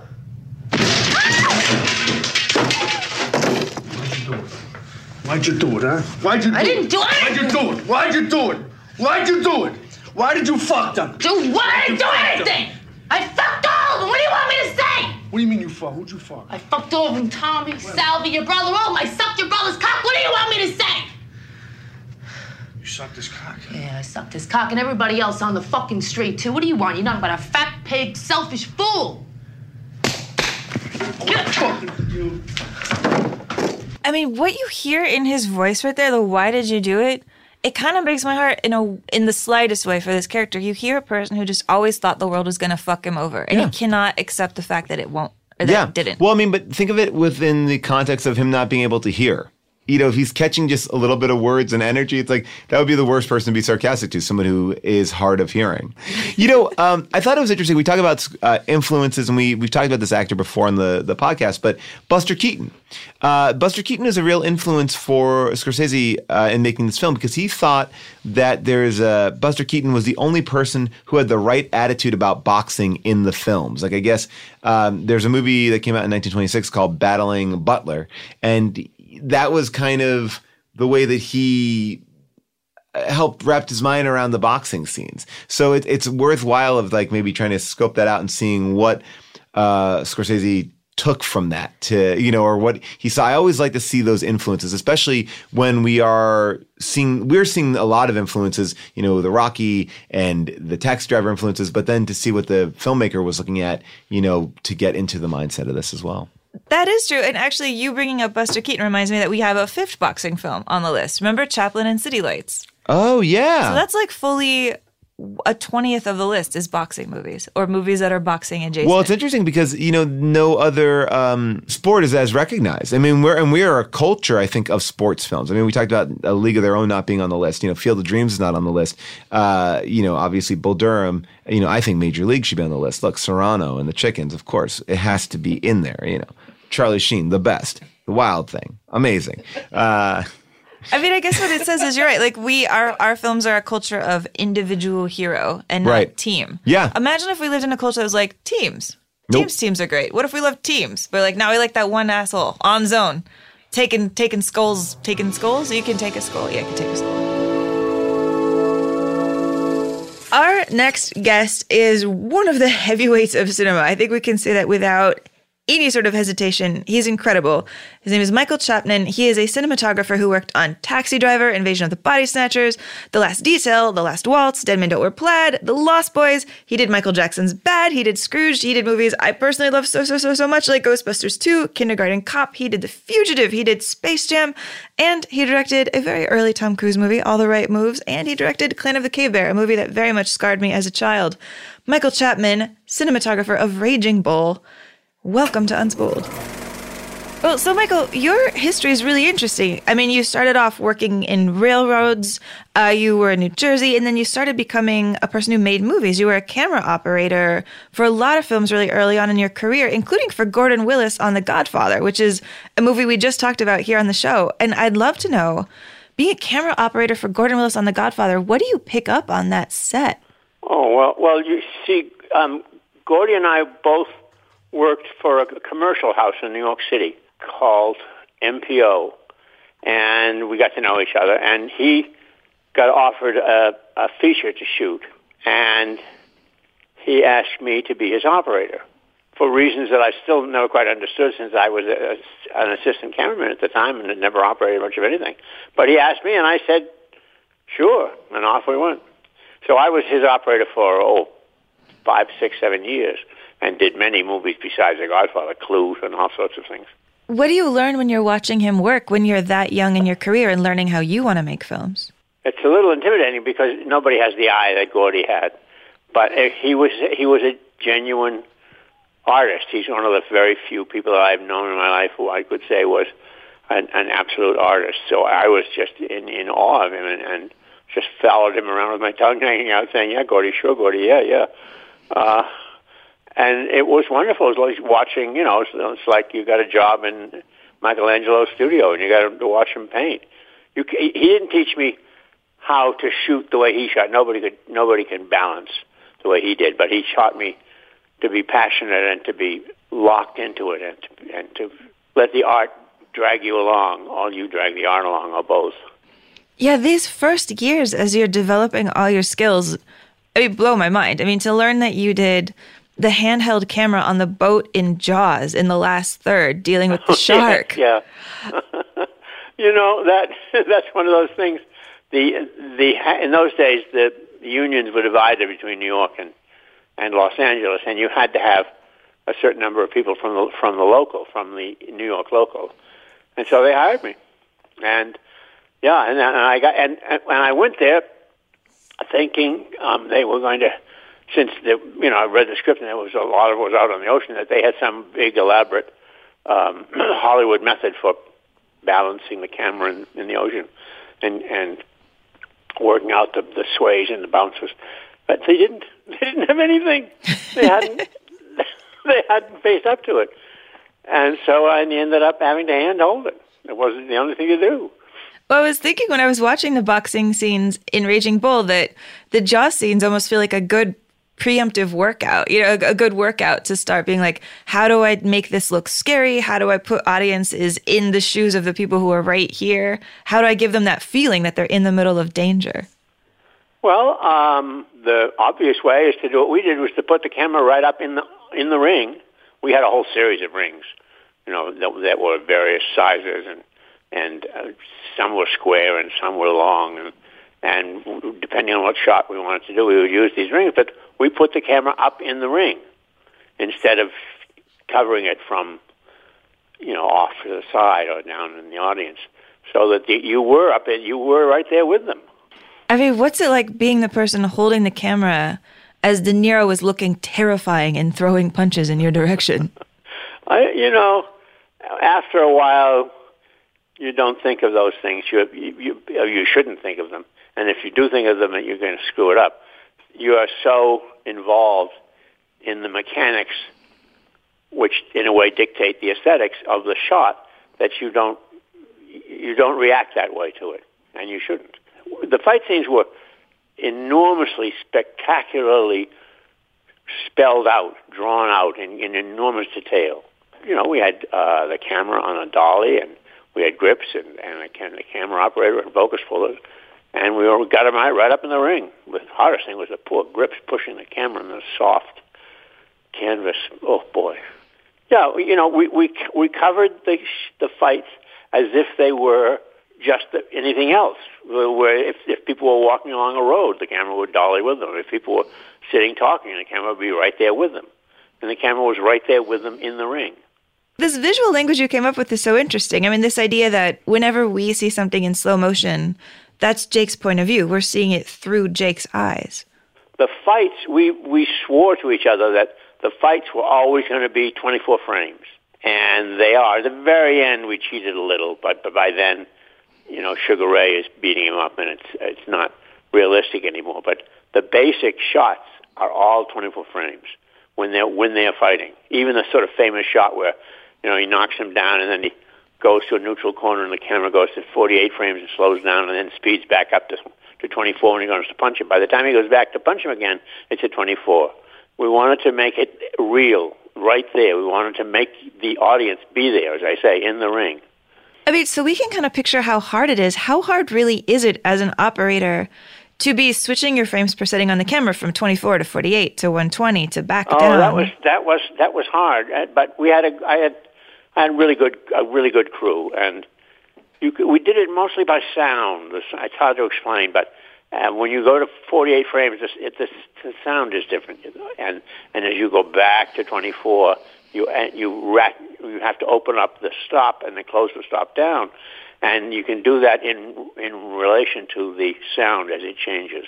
I've heard a few reasons about why the film was shot in black and white. I mean, what is the reason why? Actually, that's kind of central. Yeah, it's shot in black and white because in my childhood, and Marty he's not as old as I am, but he was a young kid. Boxing was a black and white sport. And boxing was far more central to our culture then than it is now. I couldn't tell you the name of the heavyweight champion of the world now if my life depended on it. But I certainly could when I was young, because boxing was very much more central to our culture, and it was covered by newsreels and by stills, by wonderful stills in Life magazine and Look and all sorts of things. And that enormously influences the way the movie looks and is lit. It's lit as if it were a bunch of stills from Life magazine in 1949. I was really enjoying your storyboards, because like when you look at your storyboards of the boxing scene and you really see how heavily storyboarded all the shots were, they start to get scribbled with red marker on them for the blood. Storyboarded. We have absolutely knew exactly what we wanted to do, and hopefully we did it. I mean, tell me about some of the other techniques you were doing. Like I heard you were using lighters to try to get a cool shot. Oh! Flames underneath the camera. Yeah, one of them. We had different stylistic things to do for each fight, and one of them we had some sort of, I don't know whether it was a cigarette lighter, but some sort of thing that just lit underneath the lens, and so that heat would come up in front of the lens and distort it a little bit.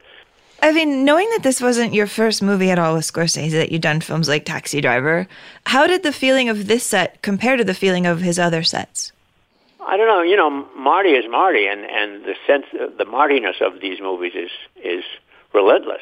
Each movie is about something different, and Taxi Driver is very different from Raging Bull, but they're all Marty Scorsese movies, and his imprimatur is on them. And it does feel like even when you finish, it might take a minute to really see what you made straight. Like I was reading that Paul Schrader and you a little bit were disappointed the first time you saw Raging Bull. Yeah, Paul and I both were. I don't think we were disappointed. I can't speak for Paul. I was not disappointed in how it turned out, how it was made. It was. I realized and recognized immediately that it was beautifully made and beautifully acted and beautifully edited and that everything short of what it's going to add up to was marvelous. But for a long while, I was dubious about what it added up to. And then I saw it after, not when it came out, but some years later, for some reason, I can't remember now why. And suddenly I realized that I was wrong and that Marty was right, and that it was more than just a beautifully done thing. It was a really painful work of art.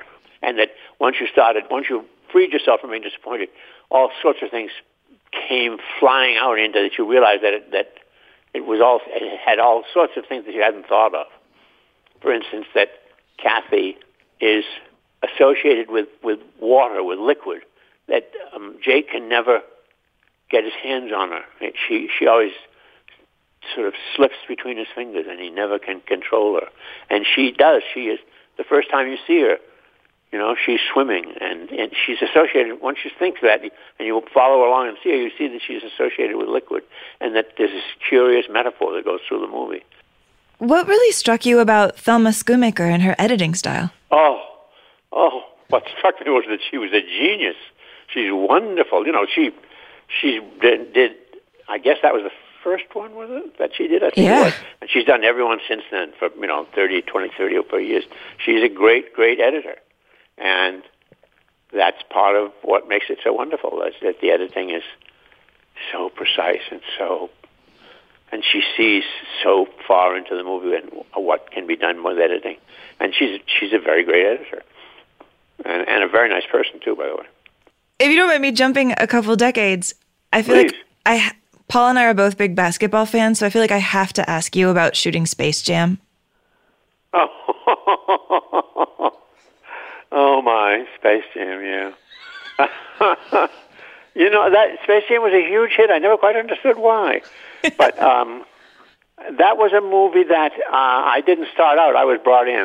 By that time, I was Warner Brothers and various other people that whenever they got into trouble, they would call and ask me to come in and do it, to take it over, and I would quote some ridiculous price. And they would agree. Let me see if I can remember, Pat. The guy who was the director had done a lot of commercials with Michael Jordan, and he became a friend of Michael Jordan's. So he was able to arrange this feature. But he had never done a feature. I'm not sure he ever did another one. And he was shooting it in a kind of goofy way. They didn't know what they were doing, in a curious way. So I took it over and we shot it, and it was kind of wonderful fun. Michael Jordan was very nice and worked hard and was disciplined, and insisted that we stop shooting around 6 o'clock at night because he had to practice basketball, real basketball, every night. And so they built a basketball court on the lot at Warner Brothers, and at 6 o'clock or so, we'd stop shooting, and he would begin practice. And the word got around L.A. that Michael Jordan was practicing, and so all sorts of really good basketball players would show up to practice with him, and some of us would just hang around and just stare in awe at them. It was great fun, and it had Bill Murray. It was one of my Bill Murray movies. It was, as I say, I never quite understood that it was as much of a hit as it was, but that is just because I guess I was too old. Did you like that movie? I mean, I saw it when I was a kid, so it does have a special part in my heart. Yeah, but you were a kid. Kids loved it. Well, speaking of modern movies, there's a movie that came out this year that was really heavily influenced by your work in Taxi Driver, and I was wondering if you'd seen it, the movie Joker. Oh, Joker? No, I haven't. Somebody showed me some clips from it, and I watched it, and I could see. But, you know, there's a basic difference, and that is that Joker, regardless of what the movie's about, we're just talking about the way it looks, the way it was shot. Joker is very self-consciously saying, "Look, this is this is New York, this is whatever you want to call it." Whereas we didn't do that. We didn't have the time or the money to light New York at night in traditional Hollywood way.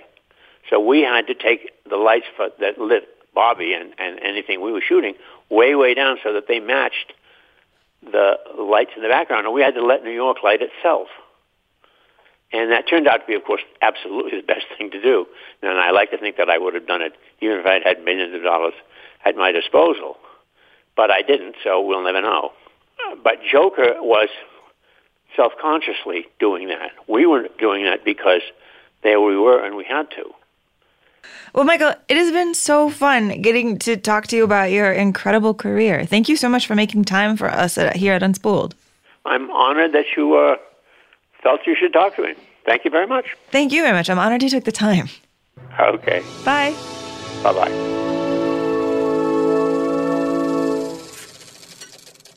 With chocolate treats mixed into dark chocolate ice cream, the Tillamook Chocolate Collection is a chocolate game changer, because the thing that pairs best with chocolate is more chocolate.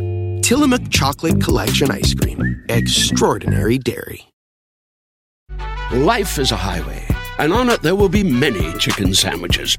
But there's only one McCrispy, so go ahead and hit the turn signal if you know about this juicy gem of a detour. So, Amy, how is this movie received when it comes out? Because we know it is responsible for Scorsese's rebirth, you know, and his, you know, his kind of renaissance. But what were people's thoughts when it hit the theaters? Yeah, I mean, they were all over the place, to be honest. Really? They really were. A lot of people, of course, immediately made the comparison to Rocky, which was only 4 years old at the time. Like Andrew Sarris, who said, quote, "The difference between Raging Bull and Rocky is the difference between undiluted vinegar and pure corn." Wow. Yeah, yeah. He also goes on to say that Raging Bull, when he's talking about psychoanalyzing Jake, a person who we see even in life was unpsychoanalyzable because he couldn't ever retain a thought about himself for longer than a minute. He says that Raging Bull is Citizen Kane without Rosebud, and boy, how Citizen Kane needs Rosebud. Wow. Yeah. Variety was not super enthused about it. They kind of gave it a mixed review. They said it, quote, may have wobbly legs. And then they just said it makes a lot of miscalculations and alienating the audience over and over again. It had a line that it kind of annoyed me. So it said that Scorsese never makes credible why a woman would put up with such incredible abuse for so long. And I'm sort of like, you know, I think domestic abuse is a little more complicated than that. So people being like, it's not a credible portrayal of domestic abuse, like whatever, righty. But I did save, of course, the meanest review for a person we actually haven't had on in a couple weeks. So I'm glad to bring her back, Miss Pauline Kael. Oh, there she is. Kael says, listening to Jake and Joey go at each other, like the macho clowns in Cassavetes movies, I know I'm supposed to be responding to a powerful, ironic realism, but I just feel trapped. Jake says, "You dumb fuck." And Joey says, "You dumb fuck." And they repeat it, and they repeat it. And I think, what am I doing here watching these two dumb fucks? Kael goes on to say, the tragedy in Scorsese's struggles with the material in both New York, New York, and Raging Bull is that he is a great director when he doesn't press so hard at it, when he doesn't suffer so much. He's got movie making and the church mixed up together. He's trying to be the saint of cinema. Raging Bull is about a character he loves too much. It's about everything he loves too much. It's the kind of movie that many men must fantasize about, their macho worst dream movie. She calls Raging Bull tabloid grand opera, and she says that when you add this whole movie together, Scorsese doesn't produce universality, he produces banality, and that what we get is full of capitals. And now every word here, I just want you to picture her writing it full of capitals. Yeah. A man fights, a man loses everything, a man bangs his head against the wall. And De Niro was so annoyed with this review that he printed off and scribbled all over it, and he wrote, "That's the idea. That's him." But I guess that this idea of it's Citizen Kane without Rosebud is kind of the same idea that she's chasing at. Like, well, why? Like, why are they doing that? When I worked on a, you know, movie that had some basis in reality, there was a struggle when we were going through like the writing process of it, where you're like, well, why did this character do this? And there's a, well, he did do it. But you know, we have to give them a real good reason. And I think sometimes people are inscrutable. Like, you don't know why they do it. They don't make choices. They don't make dramatic life choices. They just make choices. And there's something about this character. It's like it is unfulfilling as a film, like story-wise in a way. But it's very fulfilling artistically. It's very fulfilling as a character piece. But like I couldn't tell you like the story of this, there's no drive to this story. It's not like a hero's journey. It's nothing. It's just it's a biography. It's a biography that is uncinematic ultimately. I mean, uncinematically told, not visually uncinematic. Yeah, I mean, I really buy him as a character. Mm-hmm. It reminds me of a thing. I hope I haven't even quoted this on the show before. If I have, I'm sorry. But David Ehrlich said the smartest thing, the film critic David Ehrlich, about the period that we're living in, about the person in control of the White House. He said, "This is a tragedy about a man who wants to be loved by everybody and in the process becomes the most hated man on earth." Yeah. And that's, to me, what I think Raging Bull is also about. It's a really similar personality trait. Well, now, I mean, he's definitely in the Oscar talk already for this year's Oscars. But when this movie comes out, this gets a lot of nominations, right? Yeah, it gets a ton of nominations. I mean, it's awesome to get to see Thelma win for editing, you know, who went on then to edit all of his films. Their relationship, a lot of people think it maybe started around here because this is when she really got to work with him for real in one of his major films. But it started almost a decade and a half before. Oh, wow. Thelma met him when he was a student, and she was already working at training at being editor, and he had been working on a student film where the editor that he had been given had destroyed it in a lot of ways. Like, he had erased a lot of he had cut a lot of the films in the negative cutting so that he couldn't reconstruct everything he needed. So a film professor asked her to jump in and help this young Scorsese kid in 1963 on the student film called What Is a Nice Girl Like You Doing in a Place Like This? And then she connects with him again a few years later for another of his smaller films that like were before he broke out. But she had a hard time getting into the editors union. Really? And she was just unable to do it. She had too much experience to go through the apprentice stage that they wanted her to be, and they wouldn't let her just enter at the level she was. Wow. And so she wasn't in the union forever, and it wasn't until Raging Bull that Scorsese basically was like, you need to put her in the union because I want her to be the person to edit this film. And wow. Help straighten it all out, and then they've been loyal to each other ever since. But anyways, I digress. I actually have kind of a long clip that I want to play about the beginning of the Oscars because I think it's really fascinating how it ties together this movie and Taxi Driver. Because here's what happened the night that Raging Bull was supposed to go to the Oscars, which is Reagan gets shot by Hinckley over his Jodie Foster obsession, connecting back to Taxi Driver. And so they have to postpone the Oscars for 24 hours because of this shooting. Wow. So this is Johnny Carson coming out at the very beginning of the Oscars the next night, the night that Thelma's going to win. Thank you very much, ladies and gentlemen. I'm sure that all of you here and most of you watching tonight understand why we delayed this program for 24 hours. Because of the incredible events of yesterday, that old adage, the show must go on, seemed relatively unimportant. The Academy, ABC Television, and all of us connected with the show felt because of the uncertain outcome, as of this time yesterday, it would have been inappropriate to stage a celebration. But the news today is very good, as you know. The president is in excellent condition at last reports. He's been conducting business.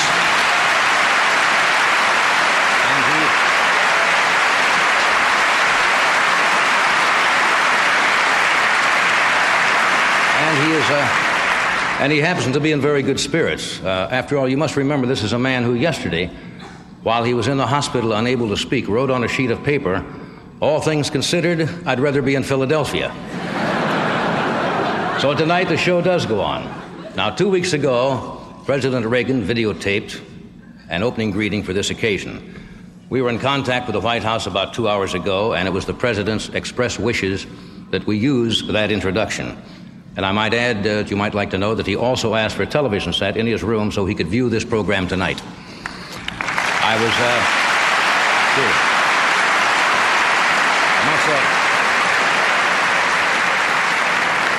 Actually, the president was in such good form today, I was very tempted to call him and ask him if he had any more of those one-liners that I could use.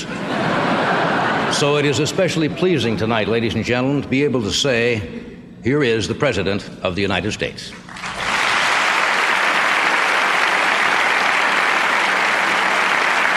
Good evening to my fellow Americans eagerly awaiting the presentation of the 53rd Annual Academy Awards. It's surely no state secret that Nancy and I share your interest in the results of this year's balloting.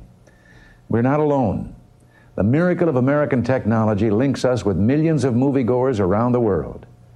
It's the motion picture that shows us all not only how we look and sound, but more important, how we feel. When it achieves its most noble intent, film reveals that people everywhere share common dreams and emotions. Tonight, I applaud all who create, make, distribute, exhibit, and attend movies. I salute the Academy for the influence its work has on the world's most enduring art form. Film is forever. I've been trapped in some film forever myself. And as a former member of the Academy, I ask you now to join Nancy and me in enjoying this year's ceremonies.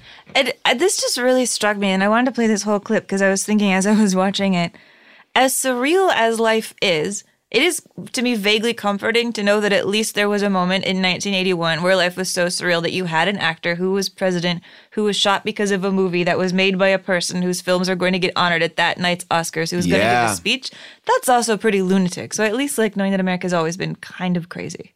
Just that whole crowd applauding for Reagan, and in my mind, knowing where we are, too, it's like, were those people in the crowd like Reagan fans? You know, were they supporting what Reagan believed in at that time? Luckily, he hadn't gotten to start the nuclear warfare or the destroying of mental hospitals. It was 81, so he hadn't gotten to do that much damage yet. That's a really interesting clip. I never knew that occurred so close together.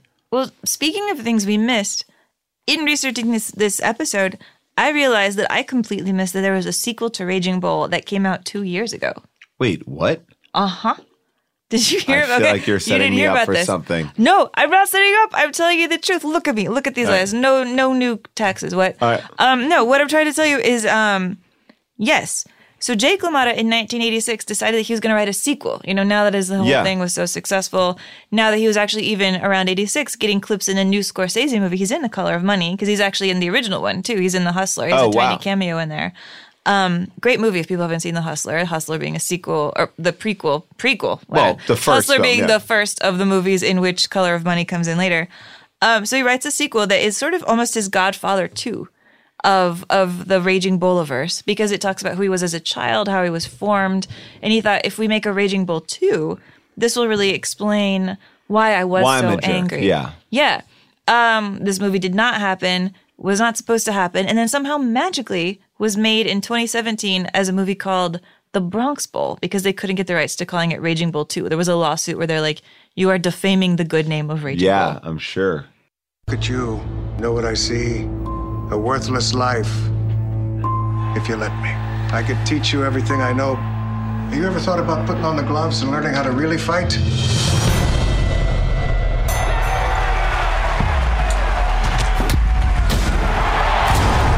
I make you tough. I make you into a man. I made me champ. I did it all on my own. Me, my knees. You got a devil in your head. Are you tapping my wife? Jack. Excuse me. It's definitely LaMotta's night. We both want a deal here, Jake. And what deal is on? We got unfinished business. Wow, the makeup is Dick Tracy-esque, but I will say not as bad as I expected it to be. Like, you know, in the grand scheme of things, not as bad as I expected it to be, Amy. Wow. The makeup, yes, worse. Maybe the makeup in the original Raging Bulls is just as bad, but in black and white you can't tell. Well, Amy, I imagine that there has to be a Simpsons clip. I mean, there's definitely a Rocky Simpsons, we know that. But is there a Raging Bull Simpsons? There's not as many as I thought. There are some allusions. There's a black and white boxing montage that I didn't include because it's a black and white boxing montage where Homer is a boxer. I think we've even played clips from that before. So what I pulled is a clip from actually an episode we've already had a clip from too, which is The Mansion Family, where Homer becomes very rich and he takes over a yacht. And while he's on that yacht, we've already played the clip where he enters the yacht. He has a monkey fight. Here's the monkeys fighting. Give it to him, boy! Give it to him! Thrust, parry, step. Oh, he ain't pretty no more. That's all. Actually, I really hate that line in the movie, he ain't pretty no more, because it's like, we get it. You know, it's been like 8 million things have been like, well, that guy's good looking. And then we watch him smash his face, and yet the movie still has to say, he ain't pretty no more. And I'm like, dude, give us some credit here. We're not all a Jake LaMotta brain. Well, now, this movie is number 4 on the AFI Top 100 list. What do you think? Is that too high? Is it too... It feels high, but... It feels high. I do really like that this movie so accurately captures toxic masculinity better than Taxi Driver. You think so? I do. I do. I think it gets so many things right in how interactions go badly and in setting boundaries and in boundaries that aren't set at all. You know, Joe Pesci trying to set boundaries. I don't want to hit you in the face. But the second you say, I don't even have gloves, that's when you lose control of the interaction. Right. You know, to not walk away from a person like Jake until the end. Pesci only wins by walking away. So I think it's a fascinating study in how these things work. But honestly, when I was watching this movie, I thought, you know, there's another movie from around this time period that's also a black and white movie that's also about masculine anxieties that I really wish was on the list, and that's David Lynch's Eraserhead. Oh, really? Yeah. I've never seen that. Oh, I think you'd love it. I mean, you're a parent, so I don't know. But all right. Yeah. Although they are very different when I think about it. That's not. But I'm just going to grumble, and then you can talk about it when you see it. I got to say, Amy, and maybe this is an unpopular opinion, I don't think we need this movie on this list. At all? I don't know. I in the rewatching of it, I was like, I like this movie. It's fine. It does not engage me as much as I remember it engaging me. I think that I've seen movies on this list that I felt much more compelled by. I am in the camp that I think I like Taxi Driver more than I like this. I like the ambiguity of Taxi Driver. I like the dangerousness of this. That's fair. I feel like this is a biopic that I don't disagree with some of those reviews where it's like, yes, there are things. It is a film of beauty. Like, it is shot wonderfully. It is artistry at its you know, at the nth degree. Like, and the performances are amazing. And that's the tricky part of it, right? We just spent however long talking about this movie, and I can point to a million things that I think I love about it and I'm a fan of.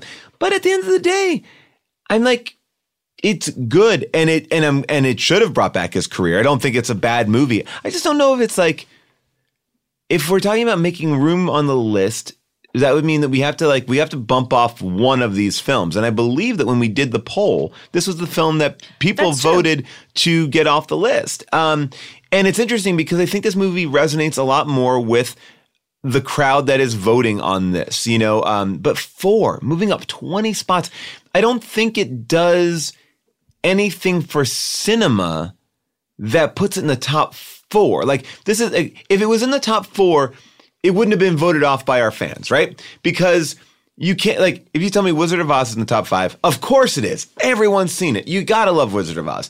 You know, Casablanca, of course, it's a staple of culture. You know, this movie has tentacles out there, but it's not. Maybe kicking it off the list is no. I like it when you're bold. I like it when you take down a heavyweight. Yeah, I mean, you're right in terms of, like, does this film have at all the rippling effect that we see from A Wizard of Oz? No, not even close to it. It's one of five boxing films. The biggest argument that you could make for this movie, as far as a technical point of view, is it did something that no one else did, which was put the camera in the ring. Now, are we saying that means put the camera in the ring? Put the camera in the ring. But I mean, if we're saying that that's the real defining thing, I don't know. Is that worth it? Is that worth it in a world where we have and I know we go back to this all the time. There's no female directors. There's no this. But this is a movie that I feel like sneaks in. It's there. We have a lot of Scorsese on here. What if we get rid of almost all the Scorsese? Well, I don't know about that, because I think, like, he is one of the great American filmmakers, but it's like... But still, what if we get rid of most of him? I mean, look, I'm also a King of Comedy guy as well. Like, I would love to see... You know, I think King of Comedy is great. But my thought is it one of the best movies? One of the best American movies? Man, I don't know. I don't know if I can full-throatedly say that. I don't have any desire to see this again. I mean, I would probably, you know, if you were ever using it for a reference, because I think there's some interesting things in it that they do, but it's not like, and I'm not like, oh, I can't take a depressing movie. I'm fine with depressing. I've seen more. I watched Blue Valentine. I'll watch that again. You know, it's like I watch these movies that... Blue Valentine, actually, their bathroom scene, and that reminds me so much of the bathroom scene. Yeah. Open the door. Yeah. So there are things that, like, I'm not scared of, oh, it's weighty. I just don't think it's not an engaging story. It's a good character study. We've talked about a lot about, we've seen a lot of character studies. We're watching that whole thing. And I just feel like what you're saying, like, yes, it represents toxic masculinity. It does. But is that interesting without, you know, for example, I mean, and this is a crazy thing I'm going to say. I'm going to take it back immediately. But like a movie like Swimming with Sharks represents a certain type of toxic masculinity that is really well done, that has a very compelling story attached to it. You know, I think In the Company of Men. I love that. Yes. Movie. Oh, my gosh. Yes. There's so many movies out there that I mean, A Few Good Men, that's not on this list, is it? No, yeah. There's no Tom Cruise on this list. Wow. Not that I would put Few Good Men, but it's like there are a lot of studies of this type of thing. Well, I will say, I don't need to keep overrepresenting De Niro on this list when there is no Tom Cruise. Right. There is no Philip Seymour Hoffman. There is no mini actors that I love that are not here at all. And I think De Niro is an amazing actor. I wouldn't say this is my favorite performance of him either. I just, it just feels like when I look at this movie and go, four? It just, you know, and that's my point. That's my opinion. That's where I'm landing. I like it. I'm like, I taste blood. I'm like, yeah, let's do it. Because I could happily live in a world with only one Scorsese film on the list, honestly. And in a weird way, part of me would want it to not be any of the Scorsese films that we have on the list. I'd put on a different one, probably. I mean, I love After Hours, too. I mean, there's so many, you know, Amy, we will let everyone sit and think about that as we kind of take a little bit of a break from the AFI list and look towards the past in a different way. For the next couple of weeks, we are doing a special mini-series, which is the best of the decade. So now you and I will dig into... a decade that is not represented at all on the AFI list because it was made in 2007. Yeah, what is the best of the decade? We want you to be thinking about that as well. We're going to do this a little bit like we did last year with our best films of 2018. And we are going to just get into this decade. Look around. What came out between 2010 and 2020? Like, what is happening here? So we will be talking about that. We'll be breaking it down by year. We'll kind of be going through our picks, discussing them. And then we want to hear from you in our final episode. So why don't you call us? Give us a call at 747-666-5824 and let us know who your favorite film of the decade is. Call us, give us a reason, be succinct and clever, and your chances of being on the air are much, much higher. But I'm really looking forward to kind of examining this decade, because I was thinking about this the other day. We live in a time where I think movies are fading a lot quicker. You know, I was speaking with somebody the other day about Cloverfield. Remember Cloverfield? It was like, oh, Cloverfield is redefining how we do things. And first, I haven't heard a person talk about Cloverfield in forever. I mean, you can make an argument that people don't even really talk about Avatar. The only people who talk about Avatar are the people making fun of how we never talk about Avatar. Yeah. So there are these movies that I think in the last 10 years that really were like, this is it. And then they just go away. Movies like The Birdman. And The Artist, God. You know, it's like these movies that take over the public consciousness for a while. And we are like, wow, Birdman, Artist. The Wild Birdman. Yeah. You know, I mean, but it is interesting. Like, and I think that we live in a decade now that things come and go much quicker. So it will be interesting to look back. I'm excited. So give us a call, 747-666-5824. Let us know what you think the best movie of the decade is. And we will see you next week for part one of the best of the decade.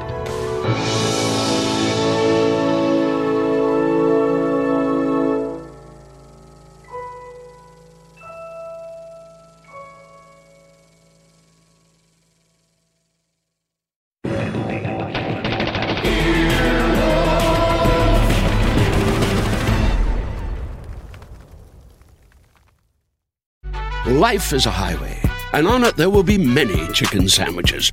But there's only one McCrispy, so go ahead and hit the turn signal if you know about this juicy gem of a detour. The living room is where you make life's most beautiful memories. But your sofa shouldn't be the one remembering them. The new life-resistant, high-performance furniture collection from Ashley is designed to withstand all the spills, slip-ups, and muddy paws that come with the best parts of life. Ashley high-performance sofas and recliners are soft, on-trend, and easy to clean. Shop the high-performance furniture in-store or online at ashley.com. Ashley, for the love of home.